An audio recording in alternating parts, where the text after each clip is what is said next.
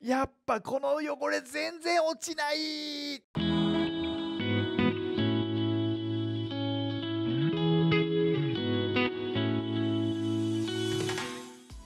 皆さんこんにちは。ライハース東京のたすけです。ヘルシーシンキング3分ニュースへようこそ。この動画ではあなたが素晴らしい人生を生きるために必要な健康的な考え方について聖書から3分で話していきます。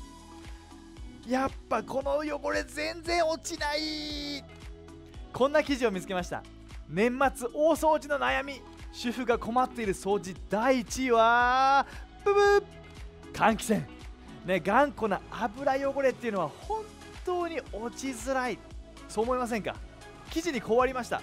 普段から換気扇の掃除をこまめにしないのでカビや油汚れなどの頑固な汚れが積もり積もっている。ありますよね。確かに家の大掃除でそう思うことある。じゃあ俺たちの心の中はどうでしょうか。こまめに掃除せずにその頑固な汚れが積もり積もってしまっている。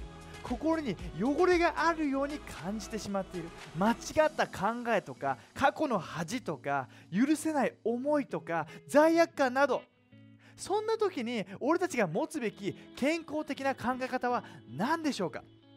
聖書にこうあります。詩篇の51の10ああ神よどうか。清い思いと正しい願いで満たされた。新しい綺麗な心にしてください。この祈りが大好きです。ね、心の掃除を神様に祈り求める。心の大掃除が必要。そう思う時に俺たちが持つべき健康的な考え方は神様に心を開いて奥の奥まできれいにしてもらう。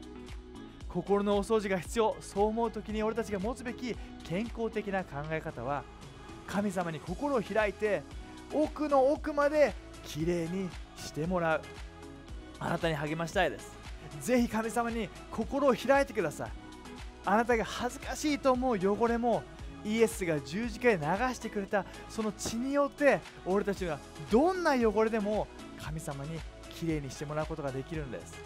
最後に祈って終わりましょう。神様この1年の終わり今あなたに心を開きます心のどんな汚れがあったとしてもあなたが十字架へ流してくれた血によって全てきれいに清めてくれることをしています。だから俺たちはあなたに心を開いて奥の奥まであなたにきれいにしてもらいたいです。イエスの名によって。アメン。